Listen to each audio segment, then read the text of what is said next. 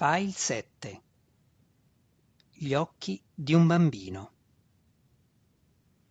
Masoj, il giovane apprendista che a questo punto della sua carriera magica non era altro che un addetto alle pulizie, si appoggiò alla scopa e osservò Alton DeVir che oltrepassava la soglia ed entrava nella camera più elevata dell'Aguglia. Masoj provava quasi un senso di solidarietà per lo studente che doveva affrontare senza volto. Tuttavia Masoj era anche emozionato perché sapeva che sarebbe valsa la pena osservare i fuochi artificiali che sarebbero esplosi tra Alton e il maestro privo di volto. Tornò a spazzare, usando la scopa come scusa per avanzare ulteriormente lungo la curva del pavimento della stanza più vicino alla porta. «Avete richiesto la mia presenza, maestro senza volto?» ripeté Alton DeVir, tenendosi una mano dinanzi al volto e socchiudendo gli occhi per ripararsi dal brillante riverbero delle 3 candele accese nella stanza. Appena varcata la soglia della stanza indistinta, Alton, sentendosi a disagio, spostò il corpo da un piede all'altro. Incurvato dalla parte opposta, senza volto dava le spalle al giovane DeVir. Meglio sistemare la cosa in modo pulito, ricordò a se stesso il maestro. Tuttavia sapeva che l'incantesimo che ora stava preparando avrebbe ucciso Alton prima che lo studente potesse venire a conoscenza del destino della sua famiglia, prima che senza volto potesse completare pienamente le istruzioni finali di Dinindo Urden. C'era troppo in ballo, meglio sistemare la cosa in modo pulito. «Voi», ricominciò Alton, ma limitò prudentemente le proprie parole e cercò di classificare la situazione che si trovava a dover affrontare. Era insolito venir convocati nelle stanze private di un maestro dell'accademia prima che fossero iniziate le lezioni del giorno. Inizialmente, nel ricevere la convocazione, Alton aveva temuto cattive nuove riguardo al proprio rendimento alle lezioni del maestro. Se si fosse trattato di ciò, avrebbe dovuto temere il peggio a sorgere. Alton era prossimo al diploma, ma lo sdegno di un unico maestro poteva por fine alla cosa. Se l'era cavata piuttosto bene nel corso delle lezioni con senza volto, aveva perfino creduto che questo misterioso maestro avesse una predilezione per lui. Questa convocazione poteva essere semplicemente un atto di cortesia per congratularsi riguardo al suo imminente diploma? Improbabile, si disse Alton, negando le proprie speranze. I maestri dell'Accademia Drow non si congratulavano spesso con gli studenti. A quel punto Alton udì una tranquilla cantilena e notò che il maestro stava tessendo un incantesimo. A questo punto intuì che c'era qualcosa di estremamente sbagliato. Qualcosa riguardo a tutta quella situazione non corrispondeva alle severe consuetudini dell'Accademia. Alton piantò i piedi con fermezza e tese i muscoli, seguendo il consiglio insito nel motto rigorosamente inculcato nei pensieri di ogni studente dell'Accademia, il precetto che consentiva agli elfi Drow di sopravvivere in una società votata al caos. Stai allerta. Le porte esplosero davanti a lui, inondando la stanza di schegge di pietra e proiettando Masoj contro la parete. Gli parve che per quello spettacolo fosse valsa la pena scomodarsi, nonché riportare un'escoriazione sulla spalla, quando Alton DeVir fuggì precipitosamente dalla stanza. Dalla schiena e dal braccio sinistro dello studente si levavano colonnine di fumo e la più squisita espressione di terrore e di dolore che Masoj avesse mai visto era scolpita sul volto del nobile DeVir. Alton inciampò per terra e si raggomitolò, nel disperato tentativo di porre una certa distanza tra sé e il micidiale maestro. Scese e svoltò lungo l'arco discendente del pavimento della stanza e attraverso la porta che conduceva nella camera inferiore proprio mentre senza volto compariva in corrispondenza della porta frantumata. Il maestro si fermò a imprecare contro il proprio fallimento e a prendere in considerazione il modo migliore per sostituire la porta. «Riordina», disse aspramente a Masoj, che ancora una volta si stava appoggiando il mento sulle mani. Masoj chinò obbedientemente il capo e iniziò a spazzare via le schegge di pietra. Tuttavia, sollevò lo sguardo quando senza volto gli passò accanto e seguì il maestro senza farsi scoprire. Alton non poteva proprio salvarsi e questo spettacolo sarebbe stato troppo bello per perderlo. La terza stanza, la biblioteca privata di Senza Volto, era la più luminosa delle 4 stanze della Guglia, con decine di candele accese su ogni parete. «Maledizione a questa luce!»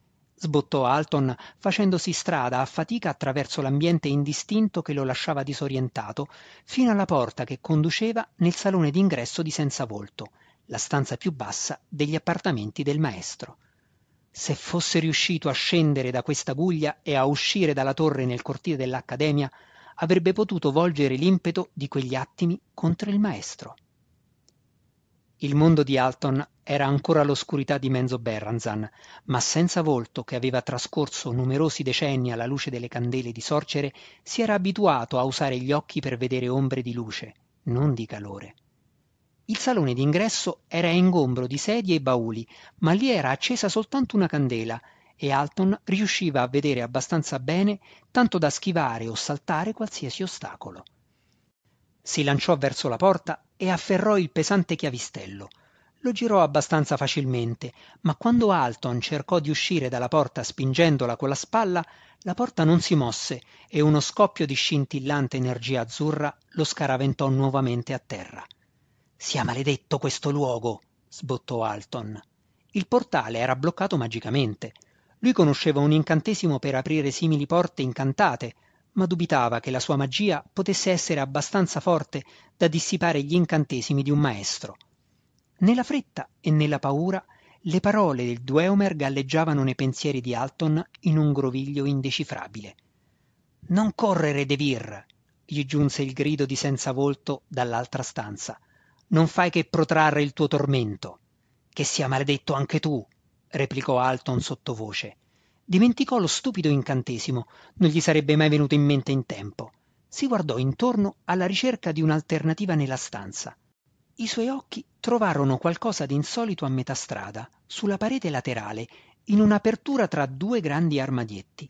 Alton effettuò qualche passo maldestro all'indietro per ottenere una migliore angolazione, ma si ritrovò preso all'interno della luce proiettata dalla candela, entro l'ingannevole campo visivo in cui i suoi occhi registravano sia calore che la luce.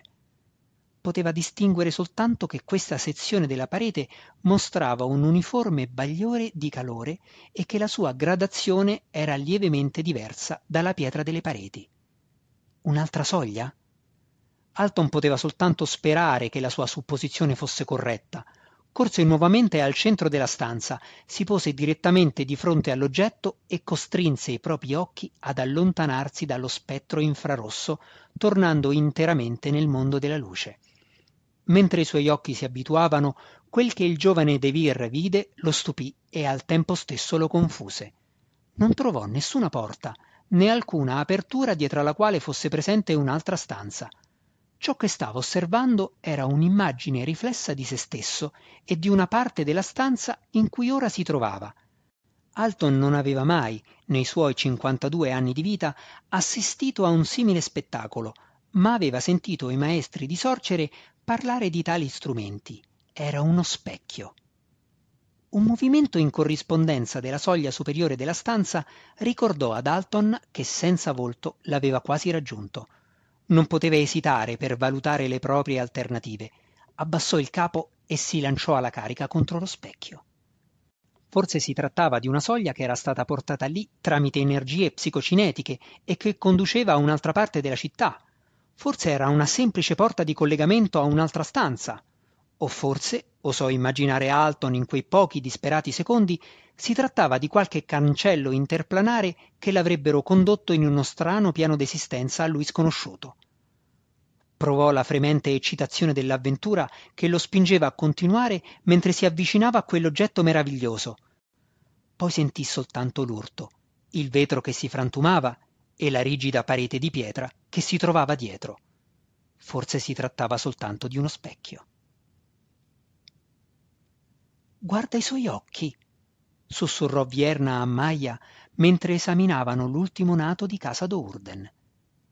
Gli occhi del neonato erano davvero notevoli. Nonostante il bambino fosse uscito dal ventre materno da meno di un'ora, le pupille dei suoi occhi guizzavano curiose. Mentre mostravano il normale bagliore irradiante degli occhi che vedevano nello spettro infrarosso, il familiare rossore era sfumato d'azzurro, che conferiva loro una gradazione viola. «Cieco?» si chiese Maia. «Forse questo verrà comunque offerto alla regina Ragno». Briza le guardò nuovamente con ansia. Gli elfi scuri non consentivano di vivere ai bambini che manifestavano qualche deficienza fisica. «Non è cieco», rispose Vierna, passando la mano sul bambino e lanciando uno sguardo irato alle ansiose sorelle. «Segue le mie dita». Maia vide che Vierna diceva il vero. Si piegò più vicino al bambino, studiando il suo volto e gli strani occhi. «Che cosa vedi, Drizzt Do'Urden?» chiese piano, non in un atto di gentilezza nei confronti del bambino, ma in modo da non disturbare sua madre che riposava nella poltrona in corrispondenza della testa dell'idolo ragno. «Che cosa vedi che non possa vedere il resto di noi?» Vetri scricchiolarono sotto Alton, provocando ferite più profonde mentre lui si sforzava di alzarsi in piedi. «Che cosa importa?» pensò. «Il mio specchio!» sentì senza volto che si lamentava e sollevò lo sguardo per vedere il maestro indignato che incombeva su di lui. Come sembrò enorme ad Alton, com'era grande e potente mentre copriva la luce della candela in questa piccola alcova tra gli armadietti, e la sua figura era ingrandita di 10 volte agli occhi della vittima impotente semplicemente per le implicazioni della sua presenza. Poi Alton sentì una sostanza appiccicosa che gli fluiva tutto intorno. Una viscida ragnatela si era adagiata sugli armadietti, sulla parete e su Alton. Il giovane DeVir cercò di balzare in piedi e di rotolare via, ma l'incantesimo di senza volto lo teneva già avvinghiato, lo bloccava come una mosca intrappolata nei fili della tela di un ragno. «Prima la porta!» gli ringhiò contro senza volto. «E ora questo, lo specchio! Sai quali difficoltà ho dovuto affrontare per acquisire uno strumento così raro?» Alton volse il capo da un lato all'altro, non per rispondere, ma per liberarsi almeno il volto dalla sostanza che lo impacciava. «Perché non ti sei limitato a restare fermo e a lasciare che il compito venisse portato a termine in modo pulito?» ruggì senza volto, assolutamente contrariato. «Perché?» farfugliò Alton, sputando parte della ragnatela dalle labbra sottili. «Perché volete uccidermi?» «Perché hai rotto il mio specchio!» sbottò di rimando senza volto. Naturalmente non aveva senso. Lo specchio era stato frantumato soltanto dopo l'attacco iniziale. Ma al maestro, immaginò Alton, non importava che la cosa avesse senso. Alton sapeva che la sua causa era senza speranza, ma continuò a tentare di dissuadere l'avversario. «Conosci la mia casa, Casa DeVir», disse indignato, «quarta nella città. Matrona Ginafae non sarà contenta. Una somma sacerdotessa ha i suoi sistemi per venire a conoscenza di tali situazioni». «Casa DeVir?» senza volto rise. Forse i tormenti che Dinindo Urden aveva richiesto sarebbero stati somministrati dopo tutto. Alton gli aveva rotto lo specchio. «Quarta casa!» disse Alton con impeto. «Stupido giovane!» rise con voce roca senza volto. «Casa DeVir non esiste più. Non è la quarta, né la 54ª. Non è niente!» Alton si sentì venire meno, anche se la rete fece del proprio meglio per tenerlo in piedi. Di che cosa stava blaterando il maestro? «Sono tutti morti», lo schernì senza volto. «Matrona Ginafae vede Lolth con maggiore chiarezza oggi». L'espressione d'orrore di Alton risultò piacevole al maestro sfigurato. «Tutti morti», ringhiò ancora una volta, «tranne il povero Alton, che continua a vivere per sentire delle disgrazie della sua famiglia. Ora rimedieremo a quella svista». Senza volto sollevò le mani per fare un incantesimo. «Chi?» gridò Alton. Senza volto si arrestò e parve non capire. «Quale casa ha fatto questo?» spiegò lo studente condannato. «O quale cospirazione tra le case ha annientato Casa DeVir?» «Ah, bisognerebbe dirtelo», rispose senza volto, che evidentemente stava divertendosi in tale situazione. Immagino che tu abbia il diritto di saperlo prima di raggiungere i tuoi simili nel regno della morte. Un sorriso si allargò in corrispondenza dell'apertura dove un tempo si trovavano le sue labbra. «Ma mi hai rotto lo specchio!» ringhiò il maestro. «Muori, stupido ragazzo! Trova da solo le tue risposte!» Il petto di Senza Volto ebbe uno spasimo improvviso e lui rabbrividì in preda alle convulsioni, farfugliando maledizioni in una lingua incomprensibile per lo studente terrorizzato. Quale orribile incantesimo aveva preparato per lui questo maestro sfigurato, talmente perfido che il suo canto magico suonava in una lingua arcana sconosciuta agli orecchi del dotto Alton, così indicibilmente maligna che la sua semantica si contraeva al limite stesso del controllo di chi pronunciava l'incantesimo? Poi Senza Volto cadde in avanti e finì a terra. Espirò. Stupefatto, Alton seguì la linea del cappuccio del maestro giù lungo la schiena fino all'estremità di una freccia che fuoriusciva. Alton osservò l'oggetto avvelenato che continuava a vibrare dopo l'impatto con il corpo, poi volse il suo sguardo verso l'alto, al centro della stanza, dove si trovava in piedi, calmo, il giovane addetto alle pulizie. «Ottima arma, Senza Volto!» disse Masoj con un sorriso raggiante, rigirandosi tra le mani una balestra fabbricata con arte. Rivolse ad Alton un sorriso malvagio e introdusse un'altra freccia. Matrona Malice si sollevò dalla poltrona e si fece forza per alzarsi in piedi. «Fuori dei piedi!» disse con rabbia alle proprie figlie. Maia e Vierna filarono via di corsa dall'idolo ragno e dal bambino. «Guarda i suoi occhi, matrona madre!» osò dire Vierna. «Sono così strani!» Matrona Malice studiò il bambino. Tutto sembrava a posto, e questo era veramente un bene, perché Nalfein, il figlio maggiore di Casa Do'Urden, era morto, e questo piccolo, Drizzt, avrebbe avuto un compito difficile da svolgere nel sostituire quel valido figlio maschio. «I suoi occhi!» ripeté Vierna. La matrona le lanciò un'occhiata velenosa, ma si piegò per vedere per quale motivo stessero facendo tante storie. «Viola?» disse Malice sbigottita. Non aveva mai visto una cosa simile.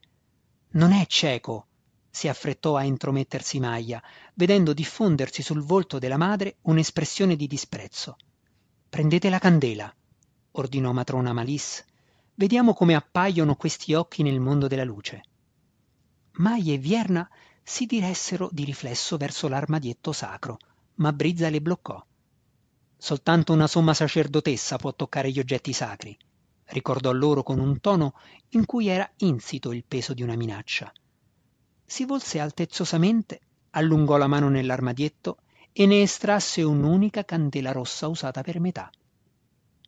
Le religiose si coprirono gli occhi e matrona Malice pose prudentemente una mano sul volto del neonato, mentre Briza accendeva la candela sacra. Produceva soltanto una fiammella, ma agli occhi Drò giunse come una brillante intrusione. «Avvicinala!»